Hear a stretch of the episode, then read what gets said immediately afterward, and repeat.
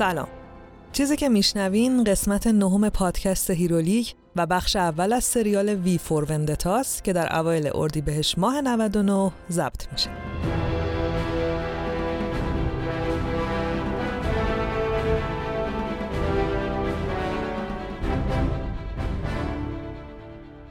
هیرولیک روایت تولد و زیست ابرقهرمان هاست. روایتی که من با استفاده از منابع مختلف ولی در نهایت بر اساس تحلیل ها و برداشت های خودم تعریف می‌کنم. شروع سال جدید رو دوباره بهتون تبریک میگم و امیدوارم که این روزا رو به سلامت گذرانده باشین. امیدوارم تا جایی که میشه تو خونه بمونین که بتونیم به زودی برگشتن به زندگی عادی رو با هم جشن بگیریم. و اینم بگم که بابت کمکایی که تو سایت حامی باش به هیرولیک کردین واقعا ممنونم. حمایت شما به من انگیزه میده و باعث میشه با انرژی بیشتری بشینم پای پادکست. دمتون گرم خلاصه. برای حمایت از هیرولیک می‌تونین برین به پروفایل هیرولیک تو سایت حامی باش و هر چقدر که دوست داشتین پشتیبانی مالی کنین. بازم دمتون گرم. خب دیگه بریم سر کارمون. این قسمت و البته قسمت بعدی رو اختصاص دادم به کتاب بی‌نظیر وی فور وندتا. چون خیلی زیاد میشه دو بخشش کردم. بخش دومم با فاصله یک هفته از بخش اول و تو قسمت دهم منتشر میشه. قرار نیست زیاد منتظر بمونید. خودم که خیلی هیجان دارم و امیدوارم که شما هم لذت ببرید. فقط اضافه کنم که این داستان برای بچه ها مناسب نیست و بهتر که تنها یا با هنس فری گوش کنید. من فائقه تبریزی هستم و به کمک بردیا برجسته نجات این پادکست رو تهیه می‌کنم. این شما و این نهمین قسمت از پادکست هیرولیک.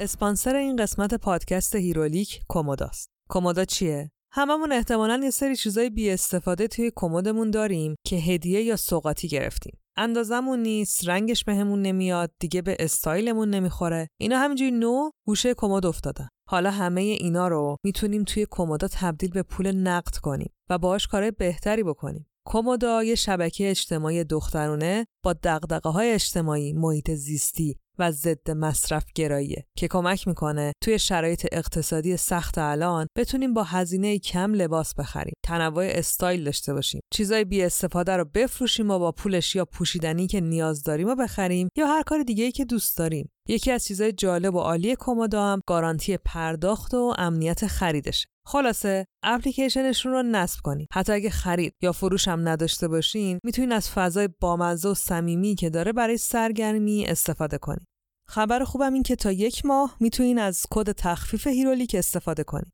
جلوی گزینه کد تخفیف انگلیسی تایپ کنین هیرولیک. لینک دانلود و نصب اپلیکیشن کومودا رو هم می‌ذارم تو توضیحات اپیزود که فقط کافیه روش کلیک کنید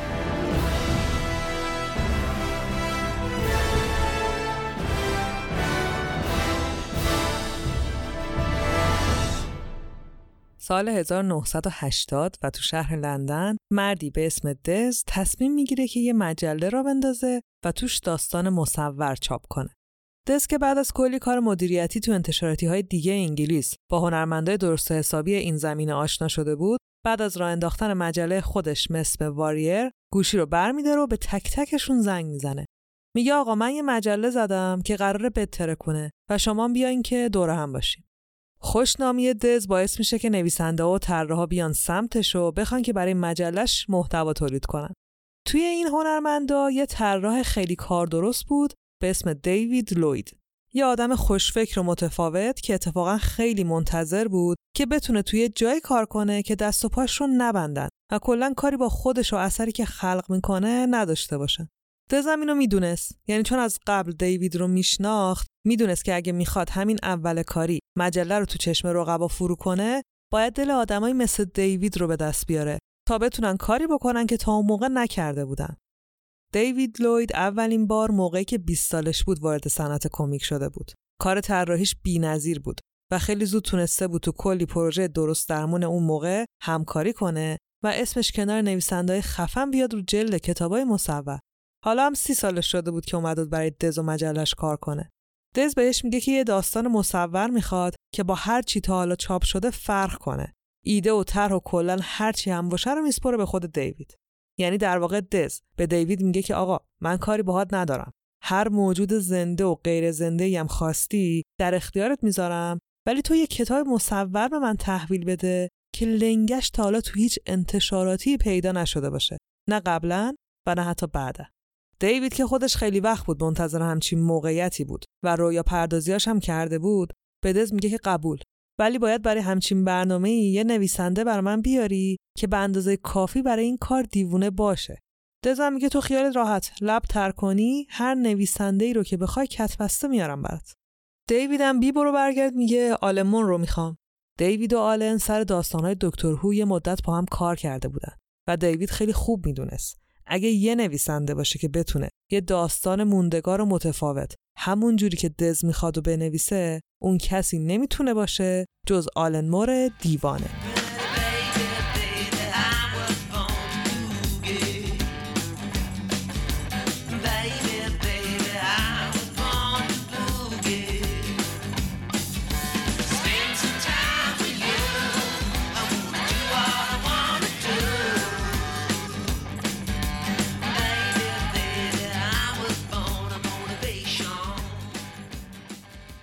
آلن اون موقع 28 سالش بود. توی خانواده فقیر به دنیا آمده بود. بعد از کلی کار خلاف و ساقیگری و اینا به راه راست هدایت شده بود و رفته بود سراغ نویسندگی. یکم آشنا نیست به نظرتون؟ در مورد آلن مور قبلا توی قسمت ششم و ماجرای واچمن مفصل صحبت کردم. الان اینجا 4 5 سال قبل از وقتیه که آلن واچمن رو می نویسه و هنوز به اون شکل آدم معروفی نیست. پس الان سال 1980 و دیوید به دز پیشنهاد داده که اگه دنبال یکی میگردی که بتونه نویسنده چیزی که می‌خوای باشه اون آلن موره آلن رو خبر می‌کنن و اونم میاد میشینه تو دفتر مجله که ببینه اینا چی می‌خوان ازش. دیوید تقریبا می‌دونست که حال هوای داستانی که می‌خواد براش بنویسن باید چه شکلی باشه.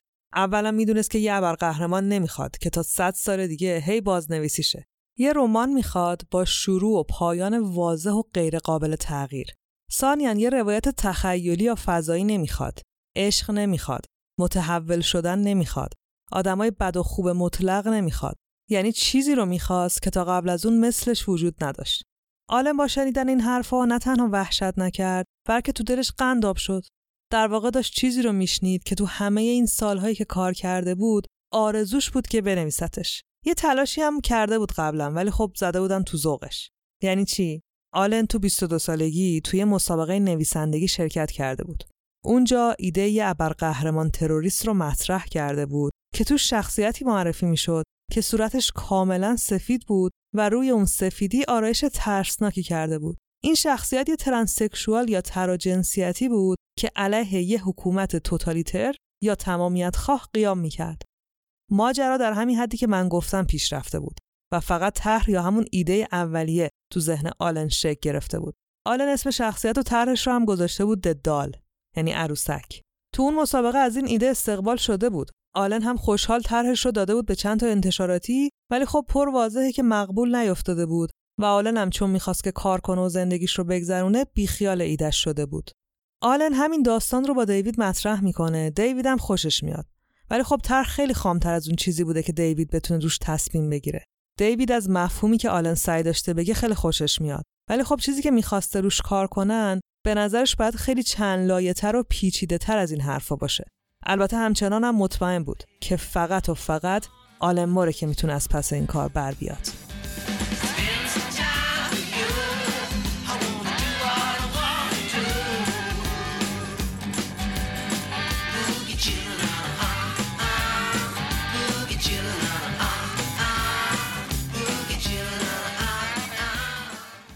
پس اینجوری شد که آلن شروع کرد به نوشتن یه پیشنویس ساده از ایده ها و فضایی که داستان قرار توش اتفاق بیفته. اولین ایده که آلن تحویل دیو میده در مورد شخصیتی به اسم وندتا که در دوران واقعی دهه سی و چهل میلادی زندگی می‌کنه.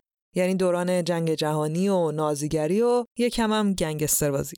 دیوید طرح رو می‌خونه و خیلی سریح به آلن میگه که دیگه حالش داره از نوشتن و خوندن از اون دوران به هم می‌خوره چون قبلا مجبور بوده تا دسته در موردش تحقیق کنه و میگه دیگه کششش نداره و اگه آلن اصرار کنه دیوید دسته خودش رو می‌خوره تا دیگه نتونه تا آخر عمرش طراحی کنه آلن واقعا برگاش میریزه و به دیوید میگه که دیگه انقدرم راضی به زحمت نیست و چه کاری و اینا اصلا خودتون اذیت نکن آلن خودش رو ریست می‌کنه سعی می‌کنه یه راه حلی برای این اختلاف سنگین پیدا کنه اون روزا مجله هایی که داستانه مصور عامه پسند داشتن خیلی محبوب شده بودن. مجله که ما بهشون میگیم زرد. محتواشون پر از عکسای بازیگرا و مسائل خصوصیشون بود و تنگش هم داستانه مصور وسترن و پادشاهی و جادوگری و از این چیزا می‌زدن. آلن یه تحقیق در موردشون می‌کنه بعد به ذهنش می‌رسه اگه داستانه مربوط به گذشته های دور یا نزدیک می‌تونه انقدر برای مردم چه خواص چه عوام محبوب باشه چرا آینده نزدیک نتونه مردم اگه دوست دارن خودشون تو فضای ویکتوریایی یا غرب وحشی تصور کنن چرا نباید از دنیایی لذت ببرن که آینده نزدیکشون نشون بده؟ این می‌تونه حتی براشون جذابتر هم باشه دیگه چون آینده براشون به تصویر در میاد که با استفاده از واقعیت های امروزشون نوشته شده. آلن این ایده رو تحویل دیوید میده و بهش میگه که مطمئنه اگه دوتایی بتونن به درستی از این ماده اولیه استفاده کنن نتیجه که می‌گیرن خیلی تاثیرگذارتر از هر کاریه که تا حالا انجام دادن یا بهش فکر کردن. اونم تو شرایطی که انگلیس اون زمان داشت و اتفاقایی که داشت تو جامعه میافتاد. دیوید اصلا احتیاج به این توضیحات نداشت و از همون اول مسهور این ایده شد. دزم همینطور. برخلاف همیشه به این بلند پروازی آلن بی توجهی نشد و دیوید و آلن رفتن که کارهای مرحله دوم رو شروع کنن. ولی من اینجا این دوتا جوون رو با هم تنها می‌ذارم که سنگاشون رو وا بکنن. می‌خوام برم سراغ انگلستان اواخر دهه هفتاد و اوایل دهه هشتاد که یه مختصری از شرایطش بگم. اینجوری برامون واضح ترم میشه که آلن چرا رفت سراغ آینده.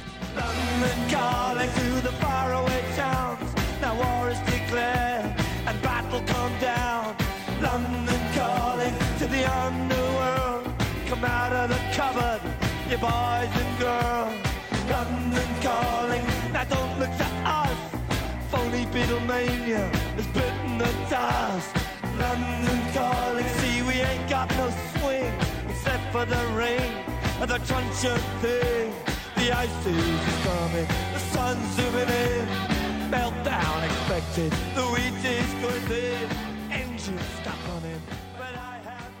زمانی که آلن و دیوید تصمیم به نوشتن داستانشون می‌کنن که میشه سال 1980 و 81 مارگارت تاچر برای دو یا سه سال متوالی نخست وزیر انگلیس بود. اوضاع انگلیس چندان خوب نبود و همینم مدیریت و محبوبیت تاچر رو زیر سوال برده بود. مارگارت تاچر موقع نخست وزیر انگلیس و رهبر حزب محافظه کار انگلیس بود که دعواهای فرقی و نژادی به اوج خودش رسیده بود. نرخ بیکاری و رکود اقتصادی روز به روز بیشتر می‌شد و فقر به قسمت عظیمی از شهرهای انگلیس مخصوصا محله های رنگین پوست و غیر مسیحی رسیده بود. جنگ داخلی بین نژادها و همچنین برتری واضح سفید پوستای سرمایهدار کم کم داشت اوضاع از کنترل خارج می‌کرد. تو شهرهای زیادی هنوز رنگین پوستایی که حتی متولد انگلیس هم بودن به عنوان کارگر مشغول به کار بودن و باید از فضاهای جداگونه‌ای که براشون مشخص کرده بودن استفاده می‌کردن. مثلا دست جدا بود و از این مسخره بازی بیمعنی نجات پرستی. سیاه پوستا به شدت در معرض خشونت سفید پوستایی بودند که از حقوق شهروندی بیشتری برخوردار بودند و کسی باشون کاری نداشت. آسیایی هایی که تو کارهای مختلف مشغول بودن یا اخراج می شدن یا حقوق کمتری به ازای کار یکسان با سفید پوستا می گرفتن. اگه مروری هم به تاریخ اون موقع انگلیس داشته باشیم تحلیلا نشون میدن بزرگترین دلیل پشت این فضای پر التهاب اون موقع عدم مدیریت ارتباطی بود که باید بین مردم، پلیس و رؤسای شوراها یا نماینده‌های محلی، پارلمان و کلا همه می بود. خلاصه اختلاف بین حکومت، پلیس و مردم زیاد شده بود. پلیس بریتانیا نهاد مستقلی بود که بدون گرفتن دستور خاصی از حکومت با تحت فشار قرار دادن محله هایی که گفتم باعث رشد حس کینه تو جوونا شده بود. مثلا یکی از روشهاشون این بود که اگه به یه نفر به هر دلیلی مشکوک می شدن که گفتم اکثرا هم سیاپوس بودن بی دلیل جلوشون رو می‌گرفتن و سرتاباشو میگشتن. اما اتفاق اصلی که در ادامه این رفتارا بود آوریل سال 1981 افتاد. یعنی یه سال قبل از چاپ بخش اول وی فور وندتا اون شب تو محله بریکستون واقع در حومه شرقی شهر لندن یه درگیری غیرمنتظره بین اهالی سیاپوست اون محله و پلیس اتفاق میافته. درگیری که 8 ساعت اون شب طول می‌کشه ولی ماجرا تموم نمیشه. تو کل محله بریکستون و بعد محله های دیگه و بعدم شهرهای دیگه درگیری همینجوری بیشتر و بیشتر میشه خشونت ها هم اصلا باور نکردنی تر. این وسط گروهکایی هم که تا به حال جزو اقلیت ها بودن شروع می‌کنن به یارگیری و نقشه پردازی. مثل گروه های سیاپوست انقلابی یا سفیدپوستای نئونازی و غیره. حالا خیلی دیگه بیشتر واردش نمیشم فکر کنم فضا دستتون اومد. نکته مهم این بود که اون دوران که خیلی تاچریسم من بهش میگن دورانی بود شبیه به آلمان چند سال قبل از جنگ جهانی دوم که در نهایت هیتلر رو به دنیا هدیه داد. این آشوب های دوران تاچریسم بالاخره ختم به خیر شد. ولی همین اوضاع برای آلن کافی بود. تا یه آینده یا اصلا یه آلترناتیو رو برای کشورش طراحی یا پیش بینی کنه که چندانم دور از انتظار نبود. آینده که یک انگلیس فاشیست با حکومتی توتالیتر و دیکتاتوری مطلق رو به نمایش میگذاشت.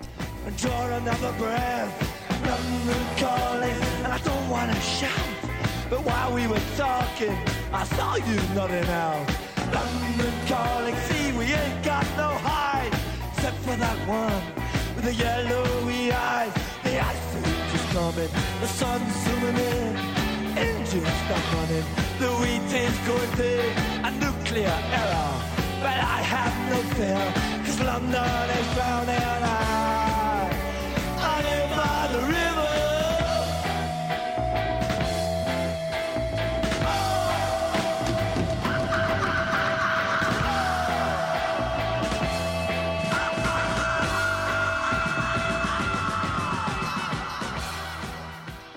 برگردیم به اتاق کار آلن و دیوید.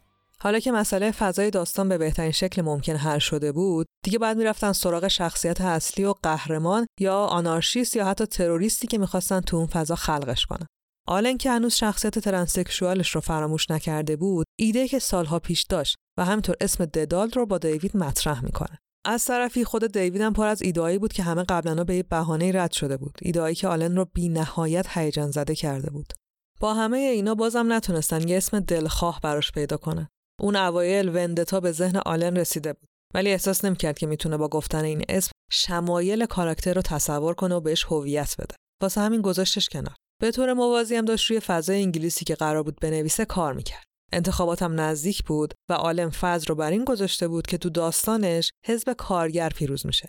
از طرفی آلن جنگ اتمی که ممکن بود به خاطر کرکلای آمریکا و روسیه اتفاق بیفته ولی نیفتاده بود را تو داستانش گنجوند. یعنی دنیایی رو ساخت که یک جنگ جهانگیر اتمی توش اتفاق افتاده و همه کشورهای جهان یا نابود شدن یا داشتن برای زنده موندن جون میکندن. حالا تو این فضا فقط انگلیس تونسته بود سر پا بمونه. اونم برای اینکه حزب حاکم که تو داستان میشه حزب کارگر خودش رو از جنگ بیرون کشیده بود. بعدش هم جنگ و ویرانی تا اینکه یه حزب فاشیست میاد و با ساختن یک دیکتاتوری مرکزی و خفقان و زیر نظر داشتن همه کس و همه چیز می‌تونه مملکت رو حفظ کنه.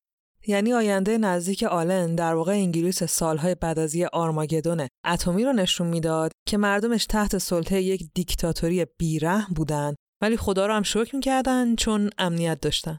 تو نوشتن و قفل کردن و بازنوشتن و دز زنگ می‌زنه و به دیوید و آلن میگه که اسم وندتا رو به یکی از دوستاش گفته. اونم خوشش اومده ولی پیشنهادی هم داده. گفتن چی؟ گفت وی فور وندتا آلن و دیوید در لحظه عاشق اسم میشن انگار یهو یه سنگ بزرگ از جلوی پاشون برداشته شده بود. هم اسم کتاب در اومده بود و هم مهمتر از اون اسم شخصیت که دیگه گذاشتنش وی ولی هنوز مهمترین موضوع تو حاشیه جا مونده بود. اونم ظاهر شخصیت بود. دیوید و آلن خیلی سعی کردن تو نوشتهای قبلیشون دنبال شخصیتی بگردن که با همه فرق کنه و مثلا اونا نخوان یه وی گنده وسط لباسش طراحی کنن. تا اینکه یه روز آلن تو دست نوشته‌های خرچنگ قورباغه دیوید یه سری نوشته پیدا می‌کنه که برق از سر کلش میپره. دیوید تو کاغذ پاره هاش یه ایده در مورد از گور برخاستن گای فاکس نوشته بوده. در واقع نوشته بود چی میشه اگه گای تو زمان حال دوباره زنده بشه و این بار با موفقیت کامل و به عنوان یک قهرمان درست در شب پنجم نوامبر پارلمان انگلیس رو منفجر کنه. Remember, remember the 5th of November. Gunpowder, treason and plot. I know of no reason why gunpowder treason should ever be forgotten. Guy Fawkes, Guy Fawkes, it was his intent to blow up the king and the parliament. Three score barrels of powder below, poor old England to overthrow. دوباره بعد یه سری به تاریخ انگلیس بزنیم و این بار بریم به سال 1605 میلادی. اینو دیگه خیلی کوتاه میگم. در شب پنجم نوامبر 1605 میلادی مردی به نام گای فاکس به همراه چند نفر دیگه تصمیم داشتن که از طریق یک سرداب به زیرزمین پارلمان نفوذ کنند و ساختمون رو از پایه منفجر کنن. اما عملیات لو میره و اون شب تو زیرزمین پارلمان گای فاکس دستگیر و زندانی میشه. بعدش هم بعد از کلی شکنجه اعدامش می‌کنن. بقیه افرادم یکی یکی دستگیر میشن اما اسم گای فاکس تو خاطرها میمونه و عملیات هم به اسم Gunpowder یا توطئه باروت به عنوان یه عملیات تروریستی شکست خورده تو تاریخ انگلیس ثبت میشه. به طوری که هر ساله به مناسبت ناکامی خیانتکاران جشنی به پا میشه که توش ماسک گای فاکس رو حالا آتیش می‌زنن. خود گای فاکس که اصلا مغز متفکر عملیات هم نبود یه سرباز کاتولیک ساده بود که به نشونه اعتراض به آزار و اذیتی که حکومت پروتستان بریتانیا سر کاتولیکا می آورده به ارتش اسپانیا ملحق میشه. اونجا یه سری از همرزماش رو می‌بینه که به دلایل مشابه از انگلیس زده بودن بیرون. اینا با هم دوست میشن و بعدش هم که میشینن و نقشه انفجار رو می‌کشن. ولی گای فاکس میشه نماد اون شب و تا سال 1980 81 که دیوید و آلن داشتن داستانشون کار می‌کردن هنوز خیلی خائن میدونستنش و البته تعدادی هم آزادی خواه. چیز دیگه که البته اینجا مهمه ظاهریه که برای گای فاکس انتخاب شده بوده و تو نمایشنامه ها و حتی فروشگاه های لباس هالووین هم ازش استفاده می‌کردن. یه کلاه شبیه کلاه جادوگری ولی خب رسمی تر یعنی از اون نوکای تیز نداره. یه صورت سفید با یه خنده مورمور کننده و یه شنل سیاه بزرگ. فیلمایی که از قدیم انگلیس ساخته شده رو اگه ببینین کاملا منظورم متوجه میشین. همه مردای کلاه بزرگ و شنل داشتن. یه لباس تا بالای زانو میپوشیدن و یه چیزی شبیه جوراب شلواری هم پاشون می‌کردن. خلاصه منظورم اینه که مردم این شخصیت رو میشناختن و با کاری که کرده و نمادی که شده آشنا بودن. حالا چه ایده ای می‌تونست از این خفنتر باشه که یه قهرمان خط فاصله تروریست خط فاصله آنارشیست سر کلش پیدا بشه و با ظاهر مردی که نماد خیانته در واقع بخواد مردم رو از بدبختی و فلاکت نجات بده. یه تعلیق عجیب و زیرپوستی از تمام اتفاقایی که روشون مهر خیانت می‌خوره. ولی کی می‌دونه شاید 500 سال دیگه دوتا هنرمند دیوونه پیدا بشن که اون علامت سوالی که هیچکی در موردش حرف نمی‌زنه رو دوباره بالا بیارن و بپرسن که اصلا خیانتکار اصلی کی هست. جالب اینجاست که این ماسک و لبخند عجیبش بعد از انتشار کتاب دیگه خیلی به اسم گای فاکس شناخته نمیشه. ماسک به تملک وی در میاد و نمادی میشه برای مبارزات مخفیانه هکرا بعد از اینکه داستان رو تعریف کردم سراغ این موضوع هم میرم که میشه part دوم یعنی هفته بعد.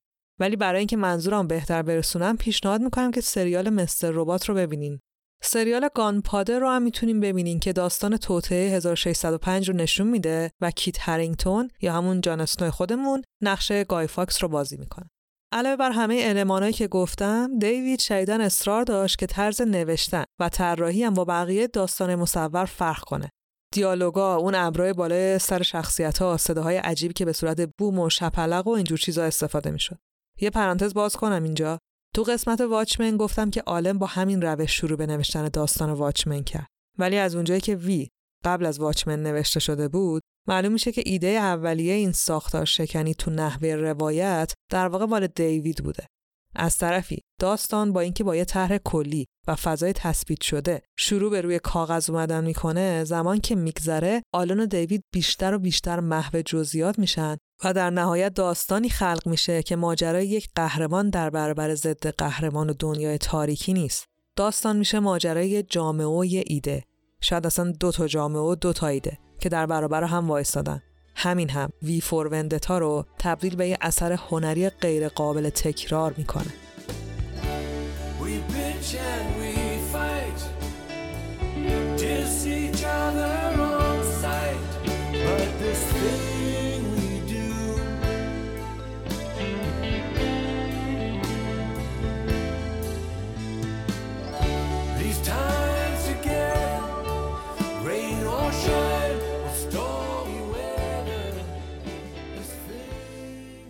در نهایت وی فور وندتا مجموعه شد که شامل سه کتاب متفاوت بود. سه کتاب که هر کدوم به چند اپیزود مختلف و با اسمای متفاوت تقسیم شدن. اولین کتاب بین سال 1982 و 85 چاپ شد. چیزی که اینجا مهمه اینه که این بخشای منتشر شده همه سیاسفید بودن. یعنی آلن و دیوید تصمیم گرفته بودن که داستانشون رنگی منتشر نکنن. بعد از چاپ اولین کتاب دو جلد دیگه به خاطر تعطیل شدن مجله منتشر نشدن و داستان نیمه کار رها شد. بعد از تعطیل شدن انتشاراتی زیادی زیر پای آلن و دیوید نشستن که داستانشون رو به اونا بفروشن. تا اینکه بالاخره دیسی که سال 86 واچمن رو منتشر کرده بود می‌تونه امتیاز کتاب وی رو هم بگیره. دیسی تو سال 1988 جلد اول کتاب رو مجددا منتشر می‌کنه ولی این بار رنگی. یعنی آلن و دیوید قانع میشن که طراحی های داستان رو به دو تا از هنرمندای دیسی بسپرن که کل سه جلد کتاب رو از سیاسفید به رنگی برگردونن دیسی بدون هیچ وقفه کل کتاب رو تو شماره های پشت سر هم منتشر می‌کنه و دیگه وی و داستان شگفت انگیزش مثل واچمن میشه متعلق به کمپانی دیسی و یکی از افتخاراتش. وی و ساختار عجیبش برق از سر منتقدا میپرونه. جزئیات عجیب و سبک روایت و طرحهای بی‌نظیر دیوید باعث میشه که از بخش سرگرمی فراتر بره و تو ادبیات هم سری تو سرا بلند کنه. تمام فصلها و خورده بخشهای هر فصل عنوان خاص خودشونو دارن که با حرف وی شروع میشه و هر کدوم با محتوای ارائه شده کاملا هماهنگه. در تمام طول کتاب از نوشته ها و جمله های نویسنده بزرگی استفاده شده که نشونه احاطه عالم به ادبیات. دلم می‌خواد خیلی بیشتر بگم ولی واقعا دیگه بسه. دیگه بریم سراغ داستان. من اول یکم از پیشینه و فضای داستان میگم بعدم میرم سراغ اصل کاری و داستان هیجان انگیز و تاریک وی فور وندتا.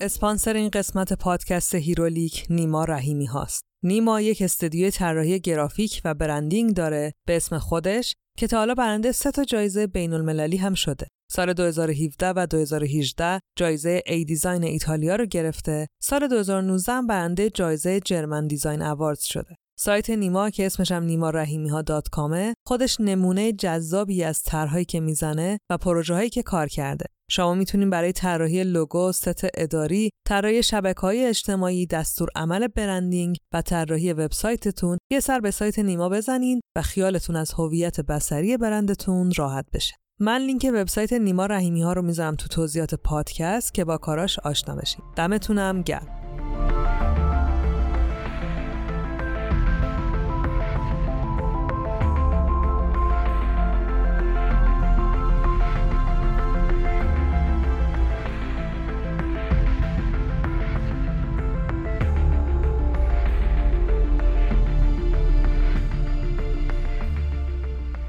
تو سال 1983 حزب کارگر انگلیس پیروز انتخابات میشه. جنگ سرد بین آمریکا و روسیه داره شدت می‌گیره و کم کم نشونه های یه جنگ جهانگیر اتمی داره خودش نشون میده.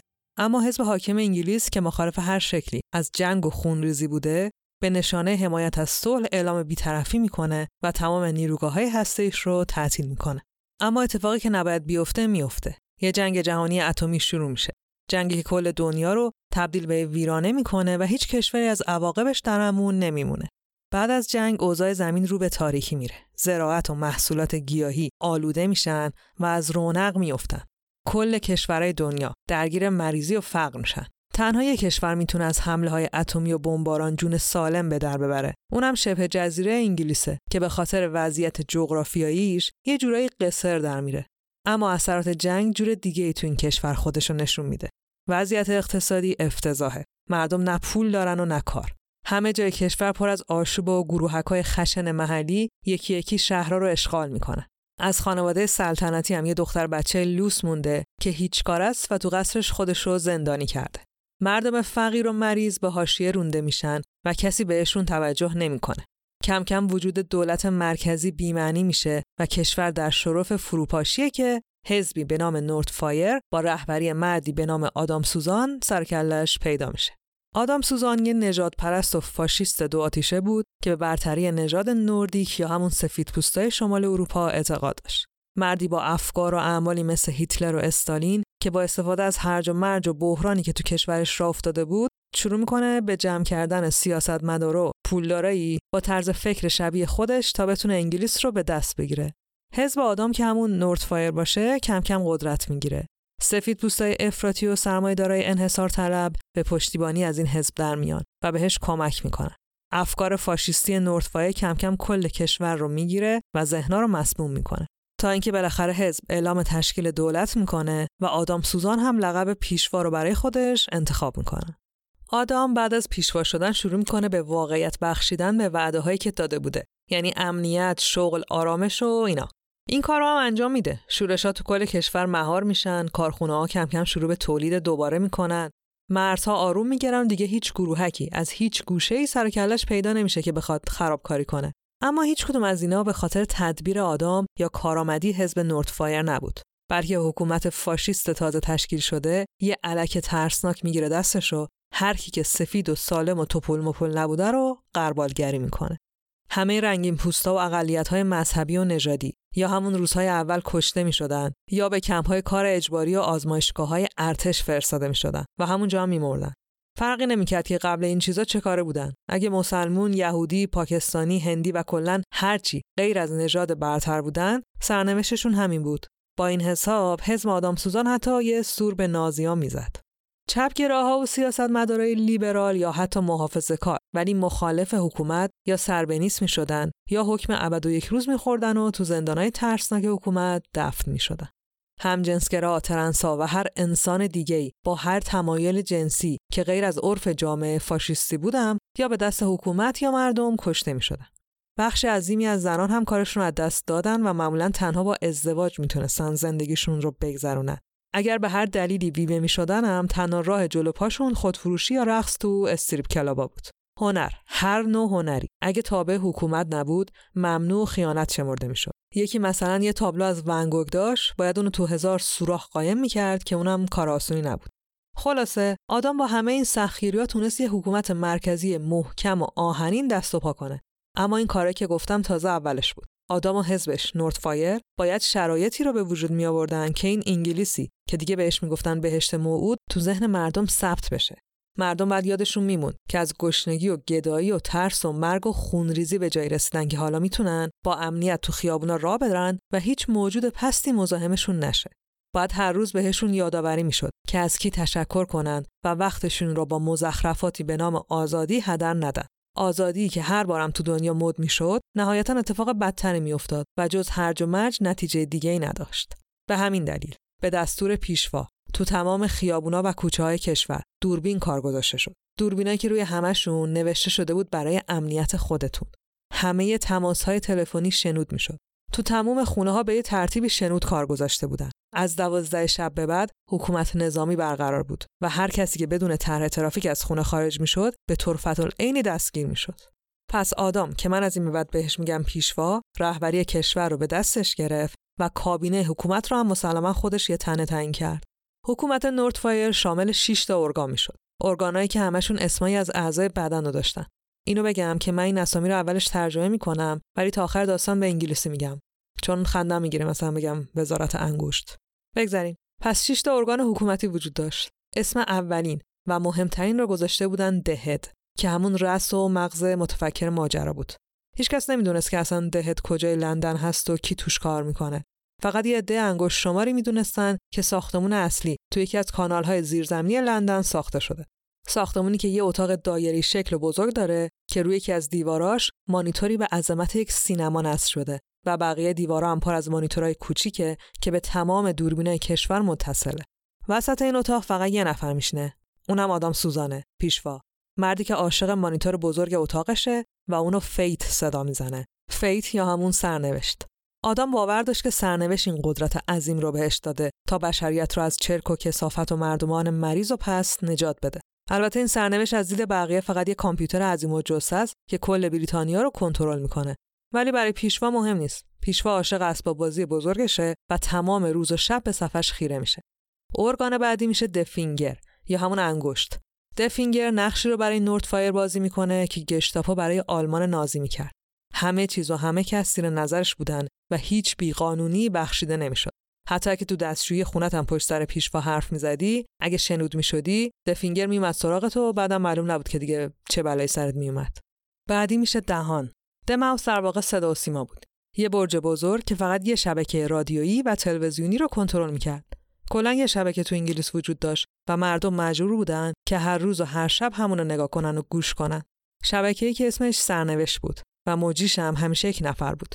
مردی به نام لوئیس پروترو که وظیفش این بود که هر روز بیاد رو آنتن و از کمالات نورتفایر رو بدبختی های کشورهای دیگه ای بگه.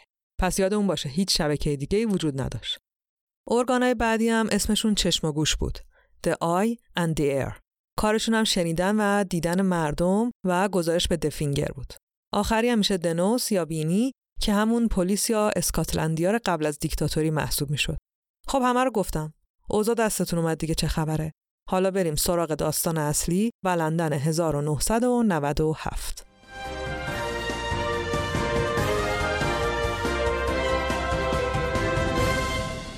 شب خیلی لندن.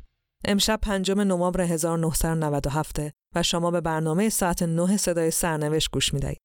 به مردم لندن هشدار داده می شود که برای حفظ امنیت و سلامتی خودشون نزدیک محله های جنوبی تحت قرنطینه مثل بریکستون نروند.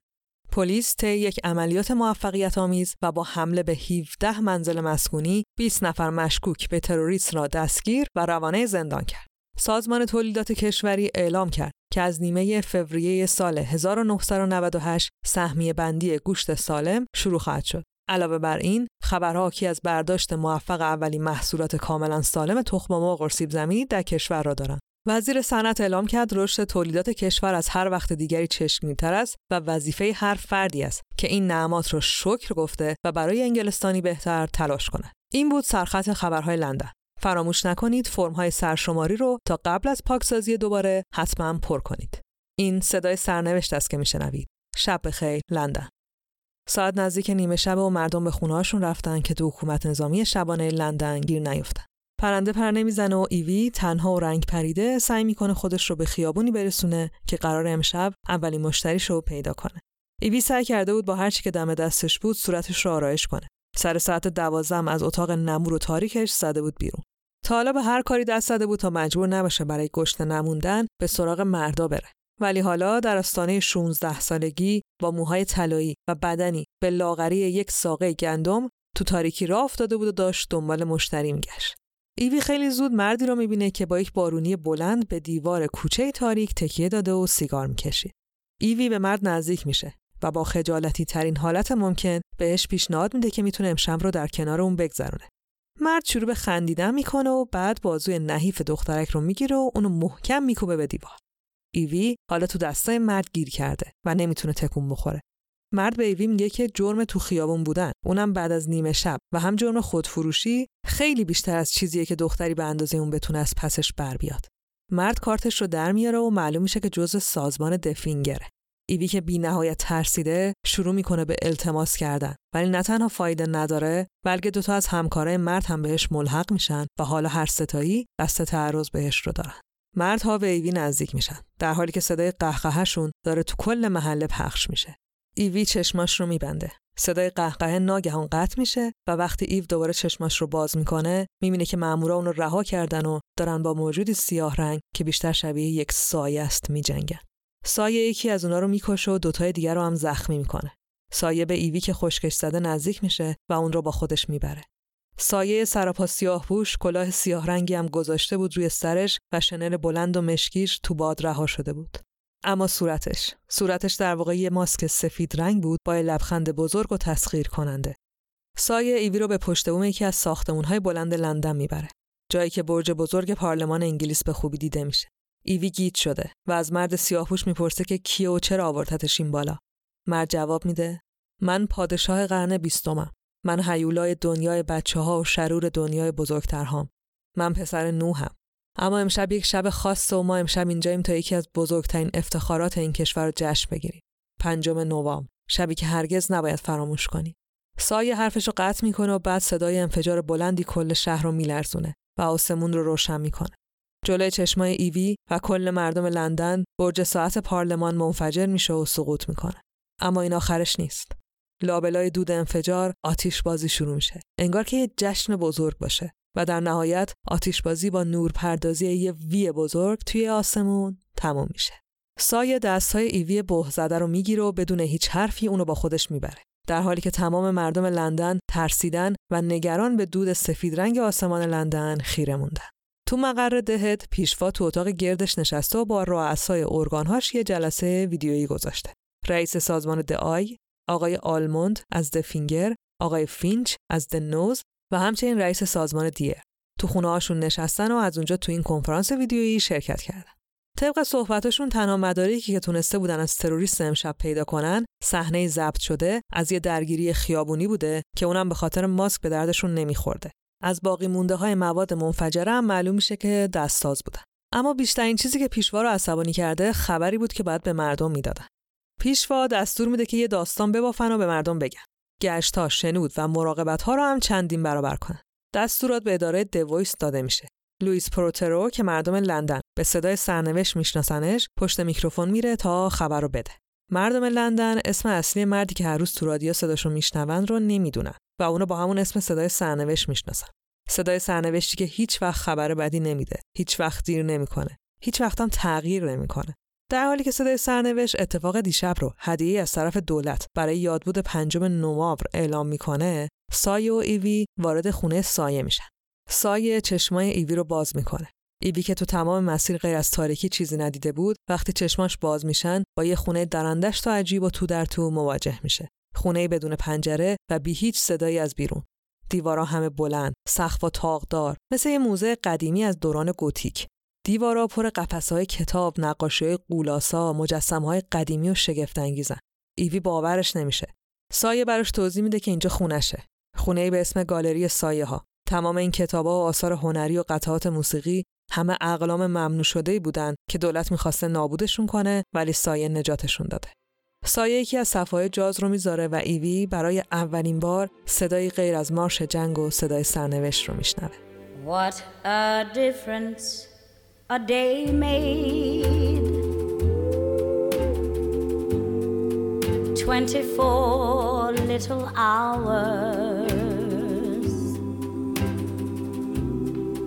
What the sun and the flowers. Mm, where there used to be rain.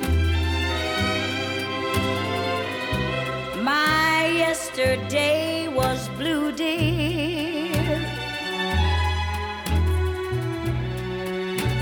Today I'm a part of you, dear. lonely nights are through, dear.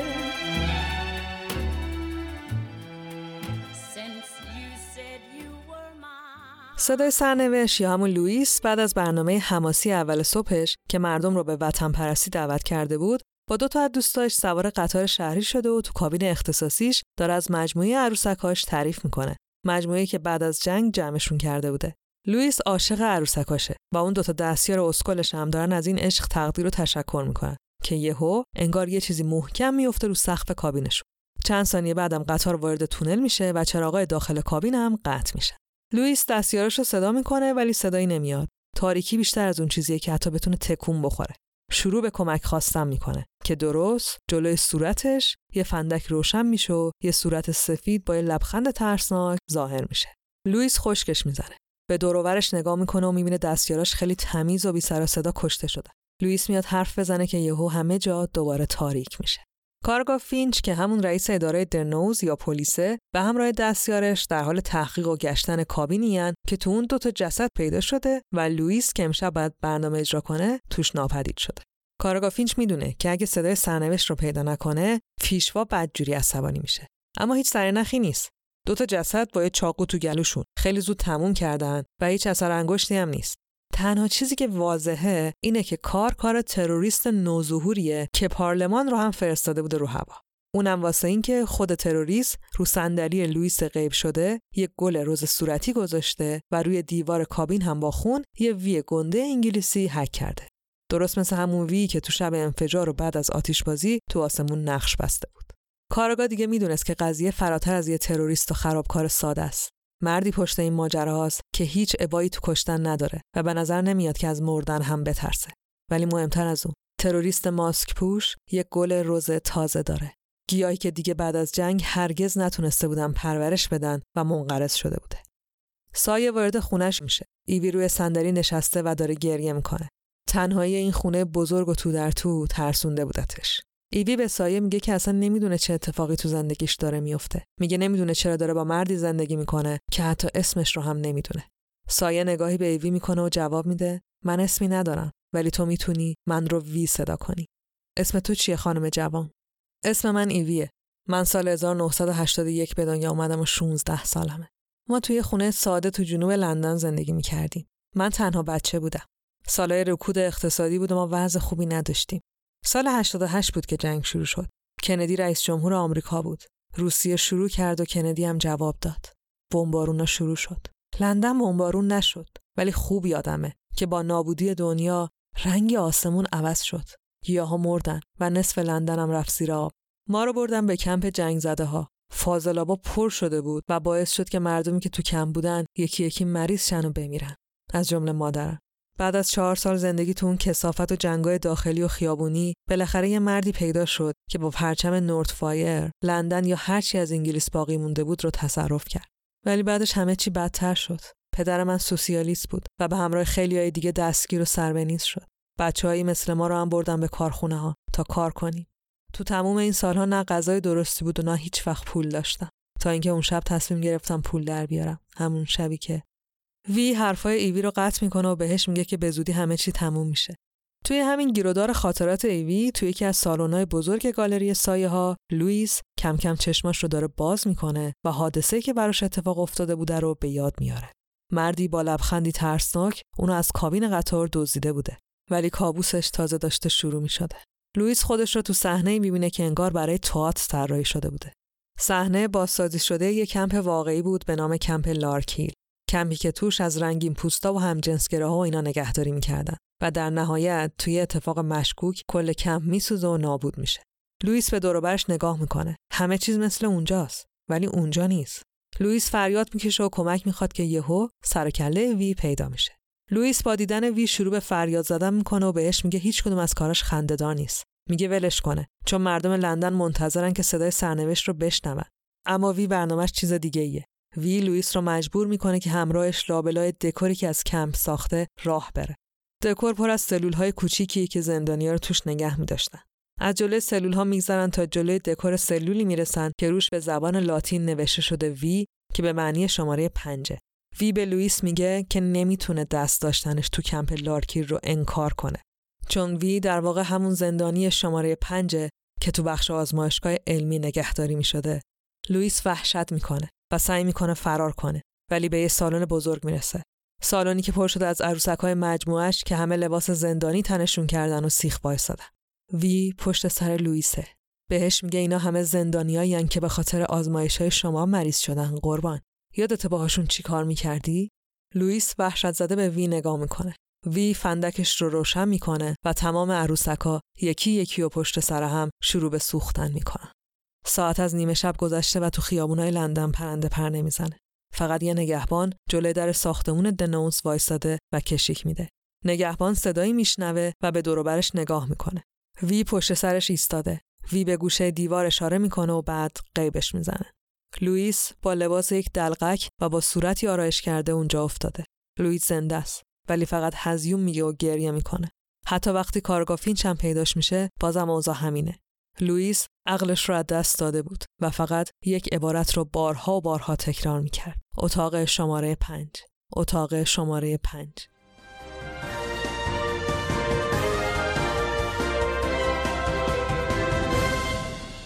شب بخیر لندن. شما صدای سرنوشت رو میشنوید که با یک ساعت تأخیر پخش می شود. مردم لندن زل زدن به رادیوهاشون و به صدای سرنوشت که یه فرقی کرده گوش میدن. همه ترسیدن چه بلایی سر سرنوشت اصلی اومده؟ سرنوشت چطور ممکنه تغییر کنه؟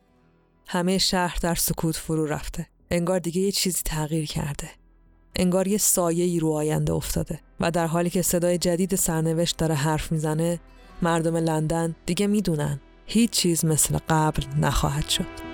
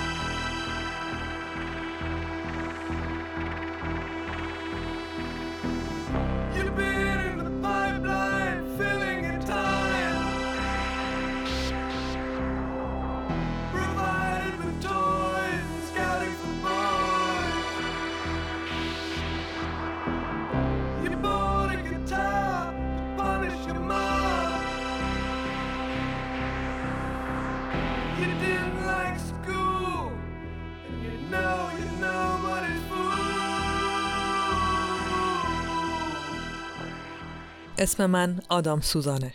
من پیشوا هستم. رهبری از میان گمگشتگی و ویرانی.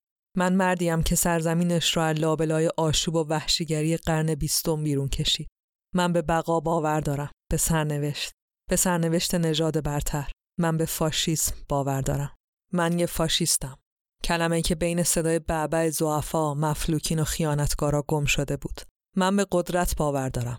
به اتحاد و یکی شدن. و اگه این قدرت و هدف سرزمین یک شکل و متحد نیاز به سختگیری هم داشته باشه مهم نیست. من انجامش میدم. من اجازه نمیدم دیگه صدایی از آزادی خواهی شنیده بشه. از فردیت از اختیار در انتخاب. نه اینا همش یه مش مفهوم پر زرق و برقه. زرق و برقی که با جنگ تاوانش رو پس دادیم. ما تاوان آزادی رو با جنگ پس دادیم. من برای خودم هم استثنا قائل نیستم. من فقط یه خدمت گذارم که تو قفسش میشینه و یه ویرانه رو اداره می‌کنه. هیچ کس عاشق من نیست. من اینو با همه وجودم مطمئنم. من هرگز آغوش هیچ زنی رو تجربه نکردم ولی همه به من احترام می‌ذارن. همه از من میترسن. همین کافیه. چون من عاشق کسی هم که عاشق من نیست. عاشق کسی که این هرزگیا و آشوبهای رمانتیک براش معنایی نداره. عروس من، عروس من همه چیز رو می‌دونه. عروس من به اندازه خدا خردمنده. روحش پاکه. به دور از لکه های عشق و ابهام و احساس. یه عروس دست نخورده. همه فکر می‌کنن که اون بیرحمه و خالی از زندگی. اما اونا نمیشناسنش. نه به اندازه من. اون بود که به من آگاهی داد. حالا دیگه من بردش شدم. هیچ چیز از این بردگی بهتر نیست. حتی آزادی. پیشوا به مانیتور بزرگ روبروش خیره میشه و ادامه میده. عشق من. من برای همیشه در کنار تو خواهم بود. هیچ وقت هم طلب محبت نخواهم کرد. سرنوشت. عروس زیبای من. من عاشق تو هستم. ساعت از نیمه شب گذشته و لندن دوباره تو سکوت فرا رفته. حساسیت ها چند برابر شده و مردم حتی تو خونه هاشونم کمتر با هم حرف می‌زنن. وی با همون لباس همیشگی رو پشت بوم دادگاه عالی لندن ایستاده و داره با مجسمه عدالت حرف می‌زنه. مجسمه ای از یک الهه که دستاش رو باز کرده. در حالی که با یکی یه ترازو رو نگه داشته و تو اون یکی شمشیر بزرگ داره. وی داره گله می‌کنه. از اینکه بانوی عدالت دیگه باکره نیست و معصومیتش رو فروخته از اینکه اجازه داده هر کسی بهش دست بزنه و هر کاری باش خاص بکنه. وی به مجسمه بانوی عدالت میگه که نمی‌تونه خیانتش رو ببخشه و هم خوابگیش رو با دیگران فراموش کنه. دیگه بهش اعتماد نداره و می‌خواد کنار عشق جدیدش باشه. عشقی به نام هرج و مرج.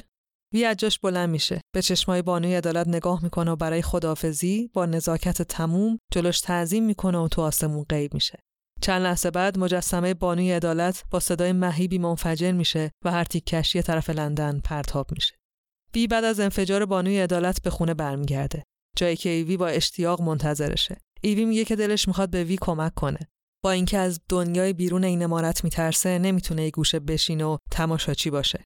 می‌خواد مسئولیت پذیر باشه و تو کاری که وی قراره بکنه سهیم بشه.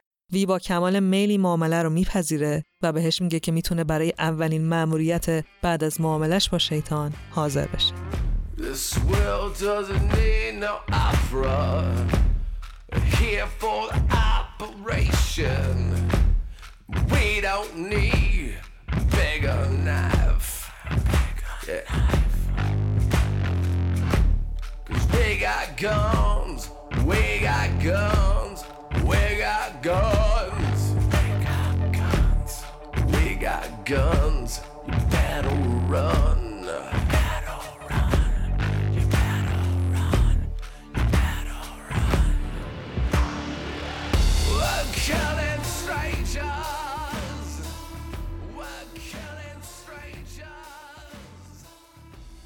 فردای روز بعد و نزدیک به غروب تو کلیسای بزرگ شهر اسقف اعظم لیلیمن در حال اجرای مراسم دعاست.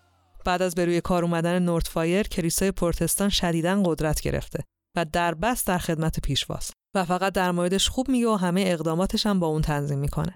اسقف اعظم لیلیمن که قبل از این اتفاقا یک کشیش ساده بود حالا کل مسیحیت رو اداره می‌کنه. تو مراسم هفتگی موعظه‌اش رؤسای تمام ارگانا و خانوادهشون به همراه سرمایه‌دارای لندن شرکت می‌کنن. اون روز صبحم جمعشون جمعه ولی فضا سنگینه و دعاها با صدای رساتری ادا میشه. ترس حتی به سفید پوستای سرمایدار مذهبی هم رسیده و همه دارن در مورد تروریست ناشناس حرف می‌زنن. از جمله آقای آلمون رئیس سازمان دفینگر که بعد از مراسم با همسرش ایستاده و داره با رئیس سازمان دعای صحبت می‌کنه. همسر آقای آلموند یه زن خونه داره که سالهاست با خشونت کلامی و فیزیکی همسرش داره می‌سازه. زنی به نام روزماری که بیشتر از هر کس دیگه ای تو کشور از همسرش که یه جورایی رئیس گشتاپو انگلستانه میترسه. روزماری می‌دونه که تو این کشور اگه زن باشی و همسر کسی نباشی باید کارایی رو برای زنده بودن انجام بدی که حتی نمیشه بهشون فکر کرد. پس روزماری تو خونه همسر خشن و ترسناکش میمونه تا بتونه زندگی کنه. روزماری آقای آلموند بعد از جواب دادن به سوالات بقیه مامورای دولت به خونه میرن و اسقف اعظم رو تو کلیسای مجللش تنها می‌ذارن. اسقف لیلیمن تو اتاق با شکوهش ایستاده و داره لباس عوض می‌کنه. باید برای برنامه شبانش آماده باشه.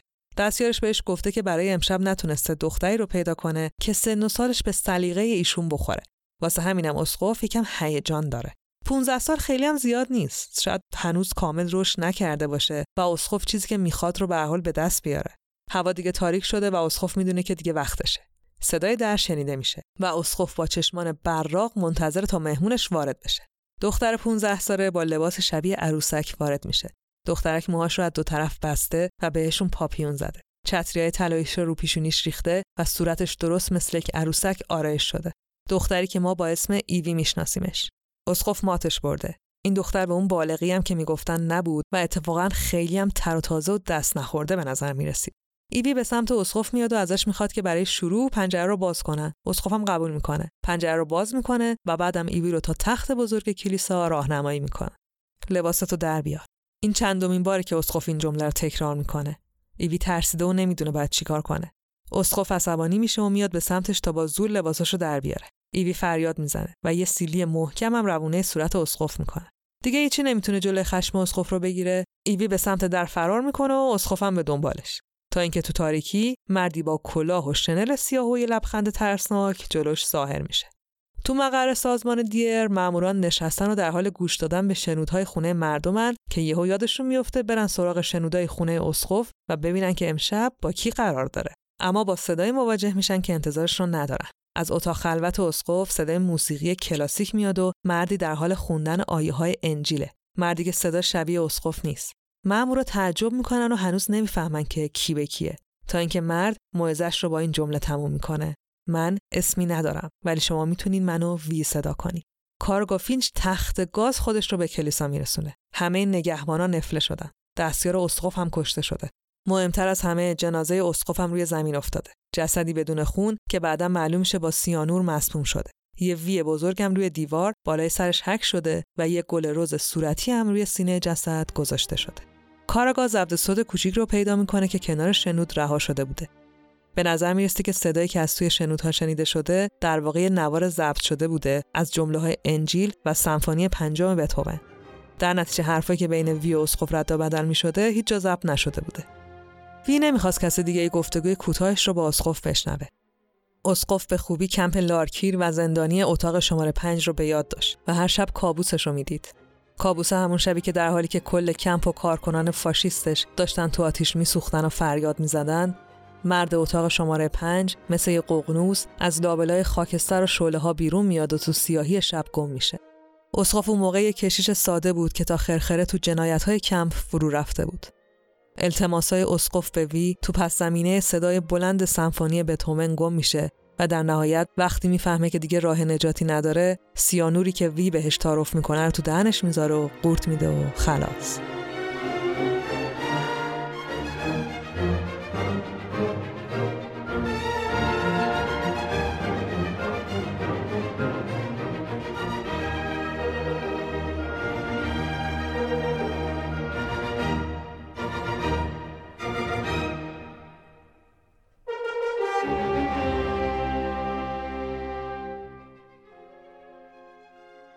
آقای آلموند همون رئیس سازمان the Finger و همسر رزماری پشت در پزشک قانونی ایستاده و منتظره که کارآگاه فینچ از اتاق بیرون بیاد. کارآگاه فینچ به همراه خانم دکتر دالیا بالای سر جنازه اسقف ایستادن و در موردش حرف می‌زنه. اما هیچ سرنخ یا اثر انگشتی وجود نداره. کارآگاه فینچ گل رزی که وی اونجا گذاشته بوده رو به دکتر دالیا نشون میده و ازش می‌خواد که روش تحقیق کنه. کارآگاه برمیگرده به مقر the Nose و آقای آلموند هم برمیگرده خونه. روزماری تو خونه منتظرشه ولی آقای آلموند اهمیتی به زن بیچاره نمیده و میگیرتش به باد کتک خیلی الکی بعدش هم روش اسلحه می‌کشه و بهش میگه که اگه یه کلمه دیگه حرف بزنه اسلحه‌اش رو پر می‌کنه و یه سوراخ وسط پیشونیش خالی می‌کنه کارآگاه فینچ و دستیارش تو دفترشون نشستن و دارن همه اتفاقا رو مرور می‌کنن. دستیار فکر می‌کنه که به یه سرنخهایی رسیده. به نظرش عبارتی که لوئیس یا همون صدای سرنوشت سابق تکرار می‌کنه یه ربطی به وی داره. لوئیس پشت سر هم تکرار می‌کرده اتاق شماره پنج، اتاق شماره پنج. پنج تو لاتین مثل وی نوشته میشه و دستیار فکر می‌کنه که می‌دونه این شماره اتاقا مربوط به کجان. مربوط به کمپایی که اقلیت ها یا نژادهای دیگر رو اونجا پاکسازی می‌کردن و روشون آزمایش انجام می‌دادن. کمپایی که هیچ موجودی زنده ازشون بیرون نمیومد. کارآگاه هیجان زده میشه و سریع میره سراغ پرونده‌های قدیمی. خیلی زود معلوم میشه که کمپی که هم لوئیس و هم اسقف توش کار می‌کردن کمپ لارکیل بوده که چهار سال پیش به طور کل آتیش می‌گیره و هیچ مدرکی باقی نمیمونه. کارگاه دنبال اسم تمام کسایی که اونجا کار می‌کردن میگرده و می‌فهمی که همشون یکی یکی و در طول چند سال گذشته کشته شدن. انگار که وی منتظر بوده تا وقتی به کله گنده ها می‌رسه حرکات نمایشیش رو شروع کنه در حالی که از قبل و در سکوت جون تک تکشون رو گرفته بوده کاراگاه و دستیارش با ترس و لرز لیست رو بالا پایین می‌کنن غیر از لیست اسامی حکومت هر سند دیگه وجود داشته رو نابود کرده بود اما کاراگاه چشمش به اسمی می‌خوره که آشناست. خانم دکتر دالیا همون دکتری که تو پزشک قانونی کار می‌کرد. فینچ سری بلند میشه و شماره دکتر دالیا رو می‌گیره.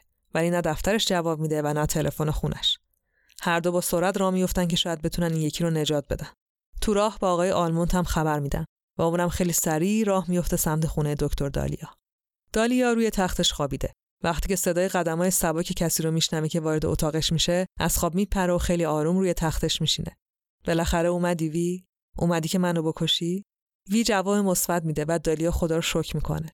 دالیا خوشحاله که بالاخره قرار همه چیز تموم بشه. دالیا به وی میگه که امروز تصادفا یکی از گلای روزش رو بهش دادن. وی گل روز تازه‌ای رو از توی شنلش در میاره و میگه که این یکی رو مخصوص خودش آورده. دالیا گل روز رو می‌گیره و میگه نمی‌تونه انکار کنه که از کارهایی که تو کمپ می‌کرده لذت نمیبرده. نمی‌تونه بگه که همش پیروی از دستور بوده ولی الان دیگه برای مردن آماده است. وی بهش جواب میده که دالیا از نیم ساعت پیش شروع به مردن کرده بوده. وقتی که خواب بوده وی با یه سترنگ سم مهلکی رو بهش تزریق کرده بوده. دالیا چشماش رو میبنده و خیلی زود تموم می‌کنه. وی که از اتاق بیرون میاد آقای آلمان رو می‌بینه که اسلحه‌اش رو به سمتش نشونه گرفته. آلمان بدون معطلی شلیک می‌کنه. ولی یادش رفته بود که اسلحه‌اش رو پر کنه و به همین دلیلم یه چاقو بزرگ وارد گلوش میشه و اینجوری رئیس سازمان فینگرم به دست وی کشته میشه.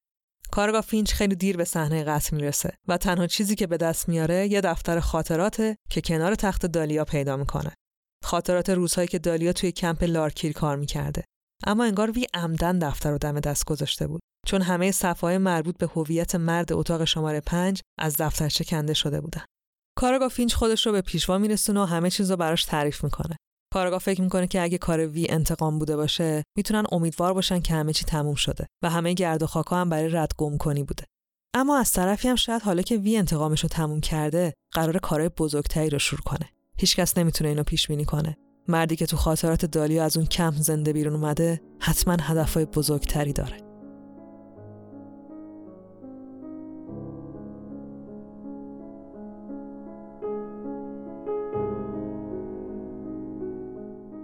دفتر خاطرات دکتر دالیا 3 آوریل 1993 امروز صبح بالاخره به کمپ لارکیل رسیدم. بدبختی از سر و روی کمپ میباره. خیلی زود با سرهنگ لوئیس پروترو آشنا شدم. با اینکه مرد چندش‌آوریه بهم قول داد که هرچی برای آزمایشام لازم دارم برام فراهم کنه. ظهر بود که منو برد تا زندانیا رو ببینم. یه مشت موجود رقت انگیز که تو کثافت خودشون زندگی می‌کنه. هیچ کدومشون حرفی نمی‌زنن و فقط با چشمای از حدقه بیرون زده نگات می‌کنن. سرهنگ میگه که اینا فقط به درد آزمایشات من می‌خورن. وگرنه زنده موندنشون درد سره. 17 مه 1993 دیگه می‌تونم بگم که همه تئوری ها رو تکمیل کردم و وقت اجرا کردنشونه. من هیچ وقت نمی‌تونستم این هورمونا رو روی موش یا میمون امتحان کنم. این برای من فرصت بزرگیه که بتونم یه نتیجه واقعی از کارم ببینم. 23 مه 1993 امروز سوژه هایی رو که قراره بهشون تزریق کنم و برام میارن. انقدر ضعیف و رقت انگیزن که ناخداگاه ازشون متنفر میشی. نمی جنگن و نه حتی کمی مخالفت می‌کنن. انگار که حتی دیگه انسانم نیستن. 9 ژوئن 1993 از پنجاه نفری که بهشون تزریق کردیم 75 درصدشون مردن و بقیه هم تو شرایط خوبی نیستن. یه مرد سیاه پوست جامایکایی امروز در حالی مرد که روی بدنش چند تا سینه اضافی درآورده بود. جسد اون زن لزبیان اتاق چهارم با پنج تا انگشت اضافی که از کف پاش بیرون اومده بود سوزونده شد. 18 ژوئن 1993 فقط پنج نفر موندن. دو تا مرد و سه تا زن. برای هر کدومشون یه سلول مخصوص در نظر گرفتیم. پنج تا اتاق مهرموم شده. ولی این مرد اتاق شماره پنجه که منو مسهور خودش کرده. از نظر فیزیکی تا حالا هیچ مشکلی نداشته و علائمی نشون نداده. اما انگار دیوونه شده. شیزوفرنی شاید. نمی‌دونم. خیلی کم حرف می‌زنه ولی حالت نگاش فرق کرده. امروز یه جوری به من نگاه می‌کرد که انگار یه حشره چندشاورم که از روی ترحم زنده نگه هم داشته. دوازده ژوئیه 1993 همه سلولای کناری اتاق پنج خالی شدن. هیچ انسانی نتونسته تزریقات هورمونی من رو تحمل کنه. به جز مرد اتاق شماره پنج. گرچه به نظرم موجود ترسناکیه ولی دلم می‌خواد پیشرفتش رو ببینم. به نظر میاد سرهنگم راضیه. مرد شماره پنج ازش خواسته که اجازه بده تو حیات کمپ زراعت کنه و اونم اجازه داده.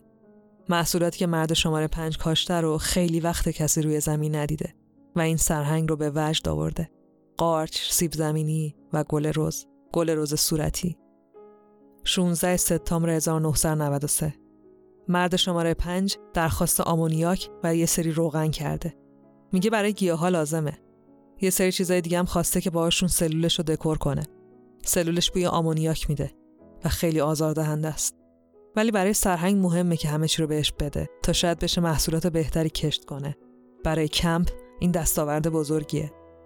5 نوامبر 1993 سلول شماره 5 پر شده از اشکالی که با خاک و آمونیاک و روغن ساخته شده. اینه یه ماکت که خودش وسطش میشینه و ساعتها نگاش می‌کنه. اتاقش حالا بوی کلورم میده.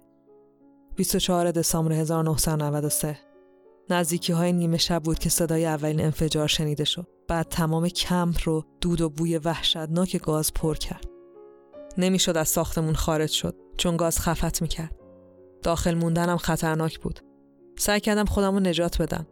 ولی می‌دیدم که همکارام یکی یکی دارن خفه میشن یا فریاد می‌زنن تو آتیش میسوزن. خیلی نگذشت که صدای انفجاره بعدی هم اومد. کوره سوختن اجساد، مواد داخل آزمایشگاه، تمام مدارک یکی یکی سوختن و نابود شدن. حالا دیگه فهمیده بودم که آمونیاک و اون روغن لعنتی به چه دردی میخوردن. گاز خردل. مرد شماره پنج داشت یه سلاح مرگبار میساخت. من دیدمش. بین شوله ها، بین اون همه دود. مرد شماره پنج از خرابه های اتاقش بیرون اومد.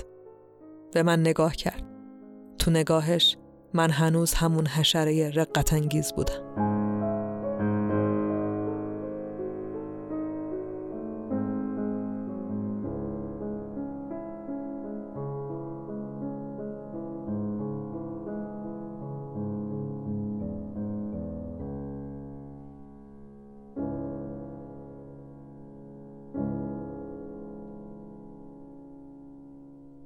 امروز پنجم ژانویه 1998 و تو پنج روزه که مردی. درک آلمونده عزیزم. منم همسرت روزماری. امروز روز خاک سفاریت بود. تمام اعضای دفینگر اینجا بودن. بقیه آدمای مهمم اومده بودن. همه اونایی که مطمئنم هیچ وقت از تو خوششون نمی اومد. مثل من. منم هیچ وقت ازت خوشم نمی اومد. ولی ازت میترسیدم. حتی عاشقت بودم. همسرای همکارات حتی دیگه با من حرفم نمی‌زنن. می‌تونم حرف بزنم که چرا. امروز رئیس شبکه سرنوشت اومد و بعد از خاک سفاری با من حرف زد. گفت هر کاری که داشتم می‌تونم بهش بگم. هر دومون می‌دونیم که منظورش چیه. من ازش چندشم میشه. اما وقتی یه بیوه باشی دنیا یه جور دیگه میشه. انگار از پشت پرده تئاتر اومده باشی روی سن و حالا همه دارن قضاوتت می‌کنن. من دیگه هیچ حفاظی ندارم دره کالموند. تو مردی و من کاملا تنها. همه چی رو ازم گرفتن. دیگه نه نگهبانی هست و نه خرجی هیچی. اگه بخوام این سخت و نگه دارم احتیاج به کمک دارم درک. می‌فهمی؟ من باید زندگی کنم و چنگ زدم به خاطرات تو که حتی دوستم هم نداشتی فایده ای نداره. من باید ادامه بدم. مگه ما برای ادامه دادن به دنیا نمیایم؟ ما به دنیا میام که برای بقا بجنگیم. حالا به هر قیمتی. من تصمیممو گرفتم درک. من امشب به اون مردک زنگ زدم. اونم منو به رستوران برد. ازش بدم میاد. احساس می‌کنم کثیفم. از خودمم بدم میاد. ولی باید برای بقا جنگید. واسه همین وقتی دستش آروم بود زیر دامنم من مقاومتی نکردم درک. تو گالری سایه ها وی و ایوی یه مقدار در حال خوشگذرونیه. صدای موسیقی تانگو تو گالری پخش میشه و ایو با اشتیاق روی صندلی نشسته و داره به شعبده بازی های وی نگاه می‌کنه. وی جلو میاد و ایوی رو به رقص دعوت می‌کنه. ایوی خوشحاله و این اولین تعطیلات سال نوه که داره بهش خوش میگذره. ایوی در حال رقصیدن از وی می‌پرسه که چرا تا هیچی ازش نخواسته. چرا نخواسته که با ایوی باشه یا رابطه ای داشته باشن. ایوی تا الان ندیده هیچ کسی در برابر محبتی که بهش می‌کنه چیزی نخواد. ایوی سکوت می‌کنه و بعد ادامه میده یا از من خوشت نمیاد یا اینکه تو پدر منی. وی رقصیدن رو متوقف می‌کنه و چند قدم میره عقب. ایوی ترسیده و فکر می‌کنه که حرف بدی زده. وی از ایوی می‌خواد که چشمندش رو ببنده و دنبالش بیاد. ایوی شنل وی رو می‌گیره و پشت سرش را میفته. چیزی نمی‌بینه. ولی احساس می‌کنه که هوادار سرتر میشه تا اینکه کاملا وزش باد رو روی صورتش احساس می‌کنه و بعد هم نور. ایوی بارها وی رو صدا می‌زنه ولی جوابی نمیشنوه. ایوی چشماش رو باز می‌کنه و خودش رو وسط یکی از خیابونای لندن می‌بینه. وی چند متر باهاش فاصله داره و پشتش رو بهش کرده. ایوی به سمتش میره. وی داره جمله هایی از نمایشنامه شکسپیر رو با صدای بلند می‌خونه. ایوی ازش می‌خواد که برگردن. ولی وی ادامه میده و خیلی ناگهانی میگه من پدر تو نیستم ایوی. پدر تو مرده. ایوی عصبانی میشه و شنل وی رو می‌کشه که بتونه روش رو برگردونه. اما شنل وی روی زمین میفته. زیر شنل یک چوب بلند و باریک می‌بینه که ماسک وی روش نصب شده بوده. یک ضبط صوت هم با تناب به دور چوب بسته شده. درست مثل مترسک. وی دیگه وجود نداشت. وی ایوی رو رها کرده بود و حالا ایو نمی‌دونسته کجاست و نمی‌دونست که چجوری باید به گالری سایه ها برگرده. به نظر میومد که زندگی مخفی و زیبای ایوی دیگه تموم شده بود. From your sleep. The drying of your tears today. We escape. We escape.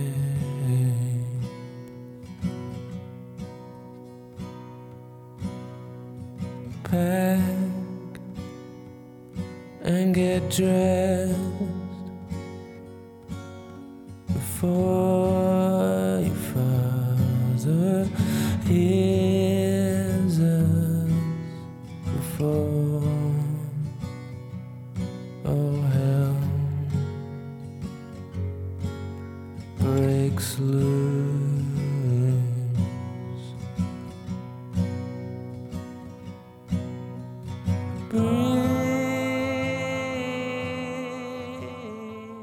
تو برج بزرگ رادیو تلویزیون یا همون سازمان دماف نگهبانان نشستن و همه دارن اخبار نگاه می‌کنن. اخباری که داره از فقر و بدبختی و جنگ داخلی کشورهای باقی مونده دنیا میگه. اینکه هنوز هیچ جای دنیا روی امنیت رو بعد از جنگ ندیده. مردم تو خیابونا از گشنگی میمیرن و اگرم زنده بمونن گنگای خلافکار دمار از روزگارشون در میارن. پس همگی برای داشتن کشوری امن و مطمئن باید خدا رو شکر کنیم و از این حرفا. نگهبانای دم در شدیدا محو این قصه ها شدن و هیچ کدومشون نفهمیدن که وی بالای سرشون وایستاده. در واقع خیلی دیر فهمیدن و همون لحظه هم کشته شدن. وی وارد برج میشه. صدای اخبار داره تو کل راهروها و مانیتورها عملا تو کل انگلیس پخش میشه. تنها شبکه موجود همین ساختمون بلنده که وی خیلی راحت داره راهش رو به طبقه بالا و منبع اصلیش باز می‌کنه. رئیس سازمان به همراه همکاراش تو اتاق فرمان نشستن و حواسشون هست که هیچ مشکلی پیش نیاد. در آسانسور منتهی به اتاق فرمان باز میشه. وی وارد راه رو میشه و یکی یکی هر کی سر راهش هست رو می‌کشه. دیگه رسیده به اتاق. وی بدون حرکت و در سکوت تو آستانه در وایستاده. مدیر و دستیاراش با دیدنش شوکه میشن و می‌خوان فریاد بکشن که وی شنرش رو باز می‌کنه. وی به کمرش حجم زیادی مواد منفجره وصل کرده و چاشنی بمب هم تو دستشه. سکوت کش میاد. وی بدون هیچ حرفی یه نوار ویدیو در میاره و میده به رئیس. رئیس تمام برنامه ها رو خاموش می‌کنه. یهو برنامه تلویزیون همه مردم قطع میشه. مردم از تغییرات ناگهانی میترسن و یکی از عجیب ترین اتفاقایی که باهاش مواجه شدن. قطع ناگهانی شبکه سرنوشت. اونم بعد از عوض شدن صدای سرنوشت. رئیس نواری که از وی گرفته رو می‌ذاره توی دستگاه پخش. حالا صفحه تلویزیون همه خونه های انگلیس دارن تصویر مردی رو نشون میدن که با یه ماسک خندان و موهای مصری روبروی دوربین نشسته. تلویزیون و تمام بلنگوهای نصب شده تو خیابونا و تمام رادیوها دارن صدای مرد رو پخش می‌کنن. مردی که داره از تاریخ میگه، از تکنولوژی، از سفر به ماه، از جنگ، از قبل از جنگ، از هیتلر، استالین، از بمب اتم. مردی که تصویرش حتی روی بزرگترین مانیتور شهر هم دیده میشه. مانیتوری که پیشوا میپرستتش. مانیتوری به اسم سرنوشت که حالا داره با وی به پیشوا خیانت می‌کنه. خیلی طول نمی‌کشه که مامورای فینگر و پلیس به برج تلویزیون حمله می‌کنن. سربازا و مامورا گروه گروه وارد ساختمون میشن و خودشونو به اتاق فرمان میرسونن. تو اتاق فرمان هیچ کس نیست. فقط وی پشت به در و رو به پنجره ایستاده و به منظره لندن نگاه می‌کنه. سربازا با اسلحه به سمتش میرن ولی وی خودش رو از پنجره به بیرون پرتاب می‌کنه و بعد از یک سقوط بلند بالا روی زمین میفته و میمیره.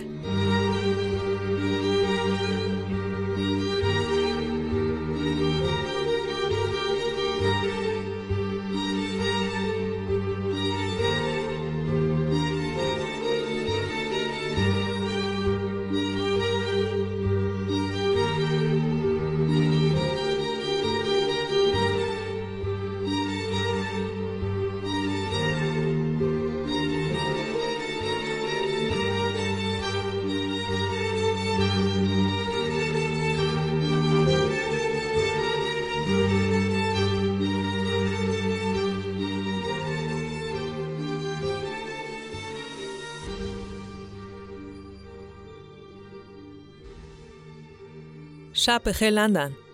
گفتم یکم با هم حرف بزنیم. راحت روی صندلیاتون بشینید آماده این؟ خب شروع می‌کنیم. حتما براتون سوال شده که این موقع شب چه حرفی دارم که باهاتون بزنم. خب راستش من این اواخر از نحوه عملکرد شما اصلا راضی نبودم. متاسفانه از زیر کار در میرین و من خیلی وقت دارم به این فکر می‌کنم که عذرتون رو بخوام. می‌دونم که الان حتما عصبانی شدین. چندین هزار ساله که دارین همین کار رو می‌کنین و روش دیگه بلد نیستین.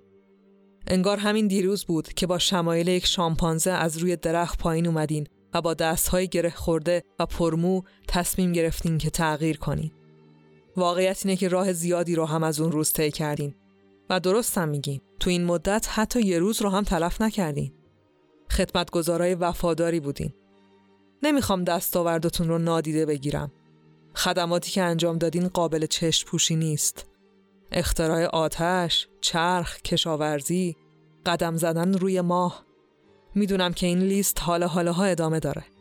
اما خب مشکلاتی هم بود و نمیشه منکرش شد. می‌خواین بدونین بر اساسی دارم این حرفا رو می‌زنم؟ چون این توی ذات شماست که چیزی رو که بهتون میگن رو انجام بدین. دوست ندارین که یه مسئولیت واقعی رو بپذیرین و رئیس خودتون باشین. خدا می‌دونه که تا حالا چه فرصتهایی رو به خاطر همین دست دادین بارها و بارها بهتون وقت و قدرت داده شد که یه کاری بکنی اما همیشه پیشنهاد رو رد کردین. صادقانه بگم حتی تلاش هم نمی کنین. مدت زیادیه که فقط سر جاتون نشستین و این بیهودگیتون کم کم داره خودشو نشون میده. حتی خشونت و قیل و قالتون هم فقط مال طبقه پایین کارخونه که توش زندگی می‌کنین جرأت بالا رفتن هم ندارین حتی تو زندگی شخصیتون هم همینی.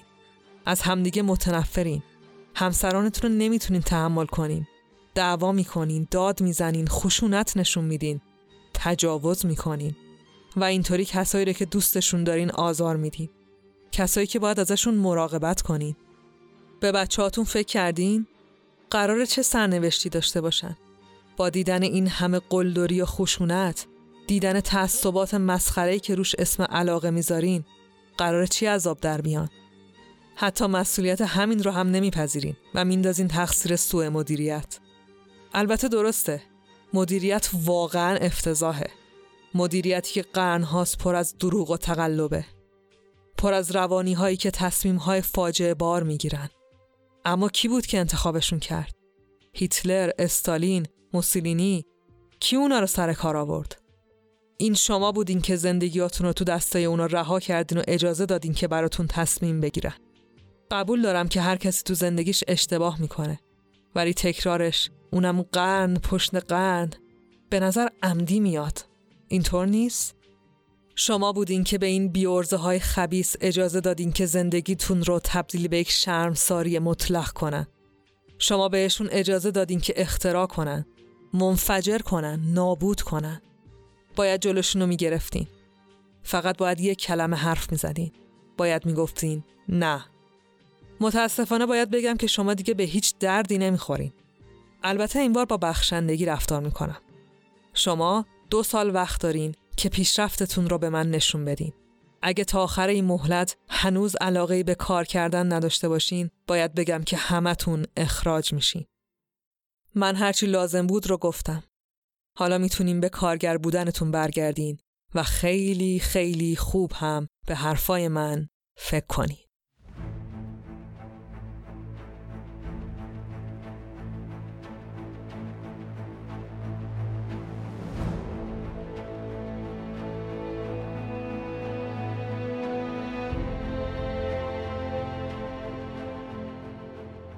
چیزی که شنیدین نهمین قسمت از پادکست Herolic و بخش اول از سریال V for Vendetta بود. Herolic رو من فائقه تبریزی به کمک بردیا برجسته نژاد می‌سازم. کار لوگو و کاور هر قسمت رو هم نسرین شمس انجام میده. طراحی وبسایت Herolic رو هم نیما رحیمی ها انجام داده که همه لینک های مربوط به پادکستم اونجا در دسترسه. می‌تونین صفحه و کانال مربوط به پادکست رو تو اینستاگرام، توییتر و تلگرام هم دنبال کنین و اگه حال کردین اون رو به دوستاتونم معرفی کنین. روزگارتون خوش، فعلا خدافز.